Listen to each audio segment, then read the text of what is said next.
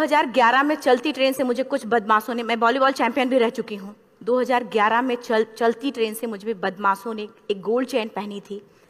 चलती ट्रेन से मुझे उठा के बाहर फेंक दिया था। लखनऊ से दिल्ली आ रही थी मैं। कंपार्टमेंट में बहुत सारे जनरल कंपार्टमेंट था, बहुत सारे लोग थे। किसी ने मना नहीं किया। एक प्लेयर का जो स्प्रिट होता है, वो अपने आप जब कोई छीनने की कोशिश करता कुछ भी वो देता नहीं है। तो मेरे में भी था, मैंने मना किया और उन्होंने मुझे चलती ट्रेन से वो चार पाँच थे उन्होंने बाहर फेंका। दुर्भाग्य ये था कि उसी समय दूसरी ट्रैक से ट्रेन आई और मैं उस ट्रेन में टकराई, फिर नीचे गिरी। दोनों ट्रेनें निकल गईं। कुछ देर बाद मैंने हाथ को ऐसे रख के उठने की कोशिश किया तो देखा कि मेरा पैर कट चुका था। थाई को उठा के देखा मेरा पैर ऐसे जीन्स में लटका हुआ था, ब्लड फोर्स फूलने निकल रहा दूसरे पैर की हड्डियाँ टूट टूट के बाहर निकल चुकी थी। पूरी रात में चिल्लाती रही ट्रैक पे छोटे छोटे पत्थर होते ऐसे चिल्लाती रही कि कोई बचा ले, कोई बचा कोई नहीं आया बचाने। और जब पूरी रात चिल्लाते चिल्लाते इतना कि मुझे दिखाई भी देना बंद हो गया। जब ट्रेन आता था तो वाइब्रेट होता था। इतना ही नहीं फ्री का इनविटेशन भी लोगों को मिल गया था, कुछ लोगों को। ट्रैक पे आपने ट्रेन की ट्रैक पे छोटे छोटे चूहे देखे होंगे। मेरे कटे हुए पैर पे आग के मेरे पैर कुतर रहे थे। मेरा हाँ मैं ब्रेन कॉन्सियस मेरा पूरा काम कर रहा था मेरे, लेकिन बॉडी में कोई भी मूवमेंट नहीं था। पूरे पल में वही चीज़ें सोच कि कैसे मैं अपने आप को कैसे बचा पाऊँ? लेकिन करीब पूरी रात ऐसे बीता। सुबह गाँव वालों ने मुझे उठा, बरेली डिस्ट्रिक्ट हॉस्पिटल यूपी में है, वहाँ पे हुआ था ये। सुबह गाँव वालों ने मुझे उठाया, डिस्ट्रिक्ट हॉस्पिटल ले जाके रखा तो फार्मासिस्ट, डॉक्टर, सीएम जितने लोग थे आपस में बातें कर रहे, अरे, हमारे पास तो एनेस्थीसिया नहीं है, ब्लड नहीं है, इसका इलाज शुरू करें तो हम कैसे करें? मुझे भी नहीं दिखाई तो नहीं, लेकिन मेरा सुनाई दे रहा था सब कुछ वहाँ पे। कहाँ से हिम्मत आई मुझमें, मुझे भी नहीं पता। मैंने बोला वहाँ पे कि, सर, जब मेरा पूरा पैर कटा, तब मैंने इतनी देर रेलवे ट्रैक पे थी मैं, उस चीज़ को बर्दाश्त किया तो अभी तो आप मेरे अच्छे के लिए, मेरे पैर काटेंगे। शायद आपको यकीन नहीं होगा, या फिर कभी आप लोगों ने ये चीज़ नहीं देखी, कोई डॉक्टर या फार्मासिस्ट अपना ब्लड दे के किसी पेशेंट को बचाया। मेरी इस बात को सुनने के बाद वहाँ के डॉक्टर और फार्मासिस्ट, दोनों ने एक एक यूनिट ब्लड दिया और मेरे पैर को बिना एनेस्थीसिया अलग कर दिया गया। आज भी मैं उस दर्द को महसूस करती हूँ। जब भी मैं, जब जब बोलती हूँ, तब तब मैं वो चीज़ें महसूस करती हूँ। उसके बाद जब बात मीडिया में आई, लोगों को पता चला कि रिमा नेशनल प्लेयर है। K G M C King George Medical College, Lucknow में एडमिट करा, लखनऊ से फिर sport minister AIIMS trauma centre Delhi. तब तक सब ठीक ठाक चल रहा था, प्लेयर होने की वजह से अच्छा ट्रीटमेंट मिलना शुरू हुआ। करीब चार महीने मैं एम्स में रही। एम्स में रहने के बाद जब मैं थोड़ा ठीक हुई, करीब पच्चीस दिन बाद जब ठीक हुई न्यूज़पेपर देख, न्यूज़पेपर में गोल गोल लिख के आ रहे अरुणिमा के पास टिकट नहीं था, अरुणिमा ट्रेन से कूद गई। उसका खंडन किया घर वालों ने, फिर बोला कि अरुणिमा सुसाइड करने गई थी। जिस लड़की का शरीर का एक अंग कट चुका, पूरी ज़िंदगी का पता नहीं व्हील चेयर है बैसाखी या पता, यहाँ तक कि मेरे स्पाइन में तीन फ्रैक्चर था, मुझे ये भी नहीं पता था कि मैं बेड से उठ भी पाऊँगी कि नहीं। अंदाज़ा लगाया जा सकता, सिर्फ़ अंदाज़ा लगाया जा सकता है कि उसकी दिलो दिमाग पे क्या चल रहा होगा। उस परिवार की क्या स्थिति रही होगी? जब जिस परिवार की एक यंग एज लड़की का इस तरीके का सिचुएशन हुआ हो, फिर भी कहते हैं कि जहाँ चाह होती वहाँ राह मिली जाती है। एम्स के हॉस्पिटल के बेड पे मैंने डिसाइड किया, क्योंकि अपनी बातें हम चिल्ला चिल्ला के करें वो सिस्टम की इतनी इतनी हाई लेवल की बातें हो रही थी कि हम एक मध्यम वर्गीय फैमिली से थे। हम अपनी बातें चिल्ला चिल्ला के कह रहे थे, लेकिन कोई नहीं सुन रहा था। लेकिन कहते हैं मैंने अपने दिल, दिमाग, अंतरात्मा से ये चीज़ सोच लिया कि ठीक है, आज आपका दिन है, जितना चाहो बोल लो, एक दिन तो मेरा दिन आने वाला मैं प्रूफ कर दूँगी कि मैं क्या हूँ, मैं क्या थी, ये मैं प्रूफ कर दूँगी। हॉस्पिटल के बेड पे डिसाइड किया वॉलीबॉल नहीं लाइफ का सबसे टफ गेम करना है, तब मैंने माउंटेनिंग चुना। जब मैंने माउंटेनिंग कहने और करने में बहुत फ़र्क होता है। जब मैंने माउंटेनिंग की बात सोची और लोगों के सामने सबसे बड़ी चीज़ थी, सही गाइडेंस में ट्रेनिंग लेना। दूसरा स्पॉन्सरशिप इतना बड़ा एक साथ तो मैंने 40 से 50 लाख मैंने वाकई में कभी नहीं देखे थे पहले। मेरे लिए बहुत बड़ी चीज़ थी वो इकट्ठा कर पाना। जब मैंने लोगों के सामने रखा कि आ, मैं माउंटेनिंग करना चाहती हूँ एवरेस्ट के लिए मुझे ट्राई कर ट्राई करना है। हर किसी ने मुझे बोला कि क्या है पागल हो चुकी हो क्या? तुम्हारा दिमाग खराब हो चुका तुम कभी नहीं कर सकती माउंटेनिंग एक पैर आर्टिफिशियल है दूसरे में रॉड है और तुम्हारा दिमाग खराब है स्पाइन में भी फ्रैक्चर है। तुम पागल होगे चुपचाप कोई नौकरी करो, जियो ने अपांग करो। क्योंकि लोगों का सबसे बड़ा प्रॉब्लम ये होता है लोग फ़िज़िकल देखते, पैरों को मेरे मेरी अंतरात्मा में क्या चल रहा था, वो तो किसी को पता ही नहीं था। मुझे लगता है कि आज यहाँ पे मैं भी सुबह से देख रही हूँ, इतने अच्छी अच्छी चीज़ें मैंने सीखी यहाँ पे। बहुत बड़े बड़े स्पीकर को शायद आप लोगों ने भी सो आज मैं भी आपको यहाँ पे कि चाहे जितना मोटिवेट करूँ, चाहे जितना चीज़ें मैं बताऊँ, लेकिन मुझे लगता है सबसे बड़ा मोटिवेटर कौन होता? आप खुद। जिस दिन किसी भी लक्ष्य के प्रति आपकी अंतरात्मा जाग गई, आपको कोई नहीं रोक सकता उस लक्ष्य को पाने में। ये मैं किताब से बातें नहीं बोल रही हूँ। ये मैं एक एक पल मैंने वो ये मैं कोई भी किताब की बातें नहीं एक एक पल आज जो मेरा 26 साल का एक्सपीरियंस है वो मैं बता रही हूँ सिर्फ़ आपको। उसके बाद किसी तरीके से मैनेज किया मैंने। भाई साहब मेरा परिवार मेरा बैकबोन था। परिवार ने मुझे भाई साहब ने मुझे कहा कि आ, मैडम बछेंद्री पाल जिन्होंने 1984 में एवरेस्ट समिट किया उनसे मिलते हैं, वो ज़रूर कुछ ना करेंगे कुछ ना कुछ करेंगे। हॉस्पिटल से निकलने के बाद मेरे राइट लेग में स्टिचेस लगी थी मैंने डायरेक्टली घर जाने की बजाय जब लोग ये सोचते कि मुझे अपना जीवन यापन कैसे करना है, जब लोग ये सोचते हैं कि मुझे अपनी ज़िंदगी के, मैं, मुझे दिमाग, मेरे दिमाग में सिर्फ़ दो चीज़ें चल रही थी, मुझे इनका जवाब कैसे देना है और एवरेस्ट समिट कैसे करना है। फ़र्स्ट तुरंत गए बछेंद्री मैम के पास, जब मिले मैम ने फ़र्स्ट टाइम जब मुझे देखा तो उन्होंने कहा रुनिमा उनकी आँखों में आँसू आ गए। उन्होंने बोला, अरुणिमा, तूने ऐसी हालात में एवरेस्ट जैसे दुरूह पहाड़ के बारे में सोचा तो तूने अपने अंदर तो एवरेस्ट फतह कर लिया, अब तो सिर्फ़ लोगों के लिए। मेरे परिवार को छोड़ के बाहर की पहली ऐसी महिला थी, जिन्होंने मुझ पर भरोसा किया था कि हाँ अरुणिमा, तुम कर सकती हो। मेरे लिए वही बहुत बड़ी चीज़ थी। प्लानिंग भी कर ली, मैम भी मिल गई, सब हो गया, लेकिन जब उतरते हैं फ़ील्ड में, तब पता चलता कि हम क्या हैं। रोड हेड से मैं पहुँच गई। मैडम ने कहा कि ठीक है, तुम्हारे कहने, तुम्हारे सोचने से कुछ नहीं होगा मैं प्रूफ करो कि कर सकती हो। मैंने कहा, बस एक मौका चाहिए मुझे। वाकई में जब मैं माउंटेन में पहुँची, रोड हेड से बेस कैंप, लोगों को दो मिनट लगता था। मुझे तीन तीन घंटे लगते थे, क्योंकि मेरे राइट लेग की हड्डियाँ भी नहीं जुड़ी थी। लेफ़्ट मेरा आर्टिफिशियल लग चुका था, लेकिन स्टम्प एकदम रेड रेड उसका मतलब घाव एकदम नए थे। मैं अगर पैर रखती थी तो मेरे पैर से ज़ोर से अगर दबा देती थी तो पैर से मेरे ब्लड आने लगता था। सारे लोग नॉर्मल थे वहाँ पे। हर कोई ये बोलता कि आ, एक एक पीक के लिए जाते थे तो हर कोई मुझे ये बोलता कि अरुणिमा तुम धीरे धीरे आओ। मेरे दिमाग में हर बार यही बात चलती थी कि क्या है? मैंने एवरेस्ट का प्लान किया मैं इनके बराबर भी नहीं चल पा रही हूँ। खुद से संकल्प लिया कि कोई कोई बात नहीं एक दिन ऐसा आएगा कि मैं इनसे पहले जाऊँगी। और आपको शायद यकीन ना हो, आने वाले आठ महीने बाद पूरा का पूरा वेट उठा के बेस कैंप से साथ निकलते और टॉप पे पहले पहुँचते। ऐसे करके देखते थे कि अरे, ये लोग तो पीछे खुशी होती थी। उससे भी ज़्यादा मुझे खुशी तब होना शुरू हुआ जब वो सारे लोग आके मुझसे ये पूछते, मैडम, खाते क्या हो? बता दो। पैर नहीं है, फिर भी कैसे चलते हो? उसके बाद पूरा मुझे स्पॉन्सरशिप मिला। मैं जब एवरेस्ट के लिए गई मेरे लिए सबसे बड़ा एवरेस्ट की जर्नी में मेरे सबसे बड़ा चैलेंज यही था कि दूसरे को समझा पाना। मैं नहीं समझा पाती कि भाई मैं कर सकती हूँ। जब मैं एवरेस्ट के लिए शेरपा होता, शेरपा को जब ये बात पता चला कि मेरा प्रोस्थेटिक लेग है आर्टिफिशियल लेग है, दूसरे में रॉड बोला, नहीं ले जा सकता, इसकी वजह से तो मेरी भी जान जाएगी। मैडम ने, हमने सबने कन्विंस किया किसी तरीके से मन। वाकई में जो टीवी में हम और उसमें फ़ोटोज़ में देखते हैं ब्लू और ग्रीन आइस हिला देने वाला होता जितना सुंदर दिखता उतना ही हिला देने वाला होता। जब मैं आ, हमारे ग्रुप में छह लोग थे रॉकी एरिया तक मैं सबसे पहले थी लेकिन जैसे ही मैं आ, ग्रीन और ब्लू आइस में गई मेरा आर्टिफिशियल लेग स्लिप कर जाता था। फ्रंट पॉइंटिंग से जब मैं फ्रंट क्रैम्पोन से फ्रंट पॉइंटिंग मारती थी लेफ़्ट से पेन होता था तब भी करते लेकिन आर्टिफिशियल जैसे फ्रंट पॉइंटिंग मूव हो जाता मेरा पैर। पैर ही मूव हो जाता था। शेरपा मुझे बोला, नहीं हो सकता रुणिमा ज़बरदस्ती मत करो। मैंने कहा, कुछ नहीं, ये मेरा पैर मैं जानती हूँ कैसे चलेगा। फाइनली एक, दो बार, तीन बार करने, चार बार, पाँच बार होल्ड हो जाता था आइस थोड़ा टूट टूट के निकलता था तो मैं वहाँ पैर रख रख के जाती थी। कैंप थ्री तक ठीक था प्रॉपर एक्लमेटाइज किया अपने आप। कैंप थ्री तक जनरली गए। बात जब कैंप थ्री के ऊपर की होती है साउथ कोल समिट अच्छे अच्छे माउंटेनियर अच्छे अच्छे दिलेर के हौसले धरे के धरे तब रह जाते हैं जब अपनी आँखों के सामने किसी को मरता देखता है।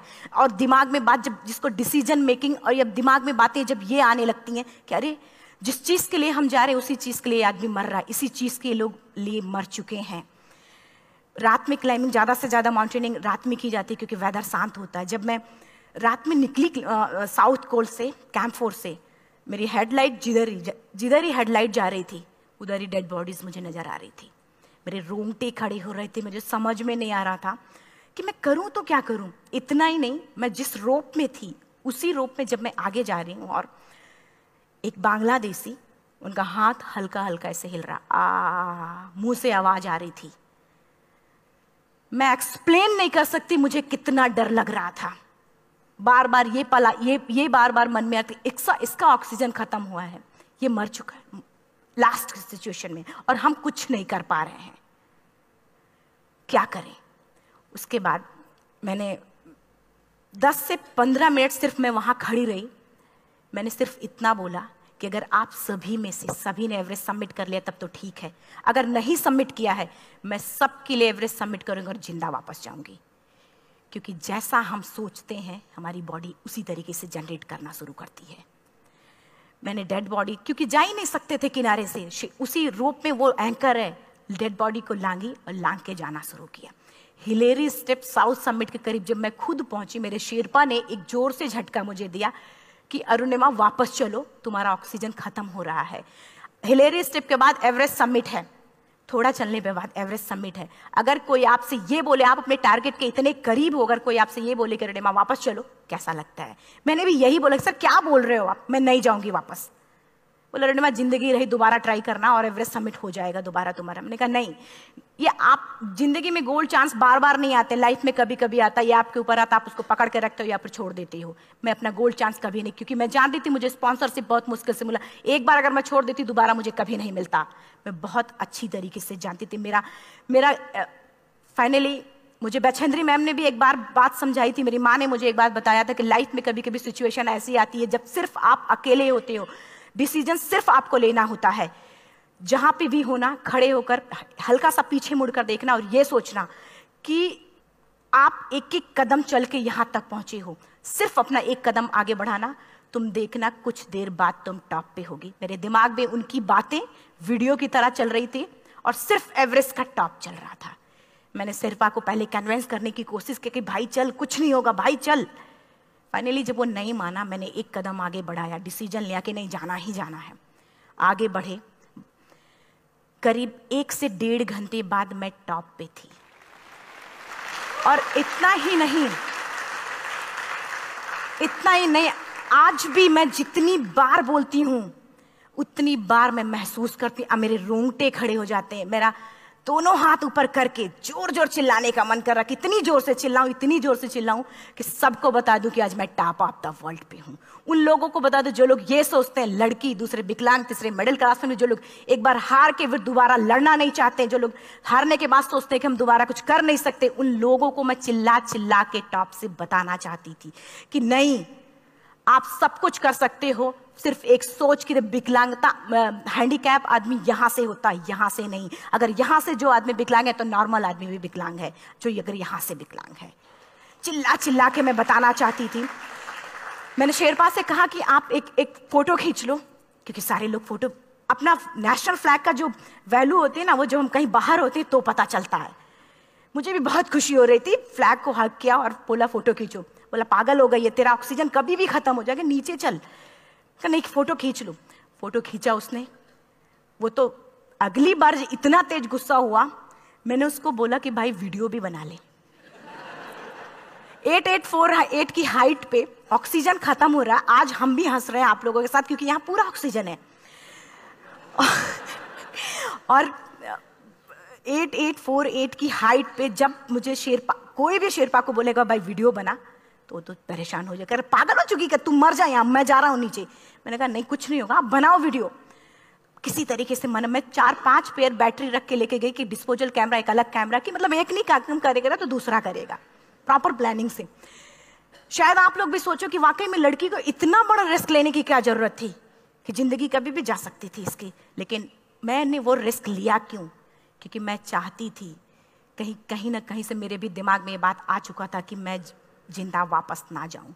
मैं चाहती थी कि अगर मैं ज़िंदा ना जाऊँ तो ये वीडियो मेरे इंडिया शेरपा से मैंने यही बात बोली, ये वीडियो अगर मैं ज़िंदा नहीं जाती, ये वीडियो मेरे इंडिया पहुँचा देना, मेरे यूथ तक चला जाएगा। क्योंकि मैं चाहती थी कि 11 अप्रैल 2011 को मेरा एक्सीडेंट हुआ। 21 मई 2013 1055 पे मैं टॉप ऑफ़ द वर्ल्ड पे थी। ऑलमोस्ट एक से दो साल के अंदर। कैसे? कैसे? यहाँ से। यहाँ से मैंने ये चीज़, मैंने कभी भी कामयाब होने के मेरी वो ज़िंदगी बन चुकी थी। मेरा जुनून बन चुका था, मेरा पैशन बन, मेरा जिद बन चुका था वो। मेरा सोते, उठते, बैठते सिर्फ़ मुझे एवरेस्ट दिखाई जाए और मुझे लगता है किसी को भी अगर अपना लक्ष्य पाना है यहाँ से अगर वो पागलपन जब तक नहीं आएगा, तब तक नहीं होगा वो। फाइनली उसने वीडियो भी बनाया। वीडियो बनाया। आप बोल रहे फटाफट रुनिमा नीचे भागो। जब मैं टॉप पे थी तो कुछ लोग और भी थे, लेकिन 10:55 पे मैंने एवरेस्ट सबमिट 11 बजे के बाद अगर कोई अटैम्प्ट करने की कोशिश करता है, उसको सुसाइड अटैम्प्ट बोलते हैं। जैसे ही मैं नीचे चलना शुरू की मैंने कहा, भाई हाँ चल, नीचे चलते हैं। ज़्यादा से ज़्यादा मौतें नीचे आते वक्त होती हैं एवरेस्ट पे। जब मैं नीचे आ रही हूँ, थोड़ा दूर ही मैं नीचे चली थी, मेरा ऑक्सीजन पूरी तरीके से ख़त्म। सिर्फ़, ये सिर्फ़ अंदाज़ा लगा सकता कि जब ऑक्सीजन खत्म हुआ, क्या परिस्थिति रही होगी? मैं ऐसे नीचे गिर गई और शेरपा मुझे बोला कि, रणिमा, मुझे यकीन नहीं था कि तू एवरेस्ट सबमिट कर पाएगी, लेकिन फिर भी तूने किया। मैं चाहता हूँ कि, रणिमा, ज़िंदा चल तू वापस। उठ, खड़ी हो। मुझे खड़ा करने की वो कोशिश कर रहा था बार बार मैं खड़ी नहीं हो पा रही थी। वाकई में दम ही नहीं था। लेकिन फिर भी कहते हैं कि जैसे हमारे नियम होते हैं, वैसे ऊपर वाले के भी नियम हैं। उसकी लिस्ट में जब मेरा नाम नहीं है तो वो मुझे नहीं ले जा सकता। अगर दूसरी चीज़, मेरा कॉन्सेप्ट एकदम क्लियर हो चुका था जब रेलवे ट्रैक पे मैं थी। रेलवे ट्रैक पे सात घंटे में पड़ी थी। Forty nine train up down हुई थी। तो मेरा कॉन्सेप्ट एकदम क्लियर हो चुका था। इसका मतलब है कि ऊपर वाले ने अगर मुझे कुछ बचाया है तो कुछ ना कुछ इतिहास रचने के लिए बचाया है। मैंने पॉजिटिव तरीके से सोचा। और उसी समय एक ब्रिटिश क्लाइंबर नीचे से ऊपर आ रहा था और उसका उसके पास दो ऑक्सीजन तो उसने एक को वहीं फेंका और दूसरे को लेके नीचे जाना शुरू किया क्योंकि वेदर खराब था। मेरा शेरपा मुझे एंकर किया और जाने लगा नीचे। और वो फटाफट उसको लेके आए, मुझे लगाया। उसने बोला, रेणिमा, तू बहुत लकी है कि तुझे यहाँ पे ऑक्सीजन मिला है। वाकई में ऊपर वाला भी चाहता कि तू ज़िंदा रहे। वो मुझे बार बार लकी लकी बोल रहा था। शायद आप लोग में से भी कोई होगा कि जो लक और भाग्य जैसी चीज़ों पे यकीन करता हो या पता नहीं नहीं भी। मैं किसी की भावनाओं को ठेस नहीं पहुंचाना चाहते, लेकिन मैं इन किसी भी चीज़ों पे भरोसा नहीं करती, क्योंकि मेरा मानना है कि लक भी उसी का साथ देता है जिसके अंदर जीतने का जज्बा है। अगर आपके अंदर जीतने का जज्बा नहीं है चारों तरफ़ सिर्फ़ बहाने होते हैं, सिर्फ़ बहाने सिर्फ़ बहाने। इतना सारा एक्सक्यूज होता शायद मैं भी अगर वापस आ गई होती तो मैं बोल देती, मेरा ऑक्सीजन खत्म है, कोई मुझसे पूछने ना बचेंद्री मन न मेरा परिवार, कोई भी मुझसे मुझे पूछने नहीं आता। लेकिन क्या कभी मैं अपने आप को समझा पाती? कभी नहीं। फाइनली जो भी था, लक भाग्य किस्मत में नीचे आ रही थी। बहुत खुश थी माउंटेन डेड बॉडीज मेरा शेरपा, ये लोग थे। मैं किसी से शेयर भी नहीं कर पा रही थी अरे मैंने एवरेस्ट सबमिट किया। किसी से शेयर भी नहीं कर पा रहे थे। फटाफट मैंने नीचे हील मार मार के हमारे से हील मार मार के नीचे आ रहे थे। एकाएक मेरा प्रोस्थेटिक लेग पूरा का पूरा लेग ही निकल गया। माइनस सिक्सटी डिग्री तक टेम्परेचर डाउन हो जाता है एवरेस्ट पे। मेरा हाथ वगैरह ये सब ऐसे मूवमेंट ऐसे मुड़ नहीं रहा था। ब्लड निकलने लगा था ये सब यहाँ पे। मुझे शेरपा से मैं बोल रही हूँ कि, ऑलरेडी मेरा पैर कटा हुआ है। अगर दिमाग में ये बात है कि मेरा हाथ भी काटना पड़ेगा कैसा लगेगा? मेरे दिमाग क्योंकि ये ऐसा मूवमेंट रेड ती, तीन स्टेज होती हैं। रेड मेरा हो चुका था। Red black blue black black हो तो काटना पड़ेगा। तो बार बार मैं बोल रही हूँ शेरपा से कि भाई, हाथ मेरा कुछ हो रहा है, इसमें मूवमेंट नहीं हो रहा है। यहाँ सबसे ब्लड हो बोला, अरुणिमा, कुछ नहीं, जितना नीचे जाएँगे उतना अच्छा होगा। प्रोस्थेटिक लेग मेरा निकल चुका है, मैं रुकी हूँ, मेरा ऑक्सीजन चल रहा बड़े मुश्किल से लक भागे किस्मत जो भी था, मुझे मिला था। शेरपा मेरे आगे है लास्ट मोमेंट तक वो मुझे बोलेगा, अगर वो मैं नहीं चलती, वो मुझे छोड़ के चला जाए। गलती उसकी भी नहीं होती, क्योंकि वो क्या करे क्लाइंबर की वजह से, या तो अपनी जान वो भी दी। गलती उसकी भी नहीं है। लास्ट में मेरी आँखों से आँसू निकलने लगा। मैंने सोचा, क्या करूँ अब? रोने अपने आप आँसू ने कहीं ना कहीं से आ ही जाता है। दूसरे पल मुझे समझ में आ गया कि रोने धोने से कुछ नहीं होगा। मैंने आँसू को पूछा। और रोप जो मेरी रोप थी, रोप को पकड़ा, दूसरे हाथ से आर्टिफिशियल लेग को, पैर को घसीट घसीट के चलना शुरू हो गया। क्योंकि मेरे पास यही था। ये तो दूसरा था गिवअप कर दो। दो ही चीज़ थी। पैर को घसीट घसीट चलना शुरू हुआ, कुछ दूर नीचे चलने के, आने के बाद रॉक था उसमें घुसे, पैर को खोला, सही किया, फिर नीचे चलना। Camp four to summit summit to camp four thirty three thousand five hundred feet है। और इसमें टोटल जनरली लोग 16 से 17 घंटे में सबमिट कर लेते हैं। मुझे टोटल 28 घंटे लगे थे। हर माउंटेनियर, चाहे बाहर का या फिर इंडिया का, हर किसी ने ये मान लिया था कि अरुणिमा ज़िंदा वापस नहीं आएँगी। हर किसी ने ये चीज़ मान लिया था। लेकिन मुझे लगता, जब मैं वापस साउथ कोल पहुँची, जब मैं टेंट का जिप खोला, मैंने हर किसी ने कहा कि, अरे, तू यहाँ है? हम तो सब सोच लिए थे तू चली गई। हर किसी ने ये बोला था। फिर सब खुशी मना रहे थे हम सब।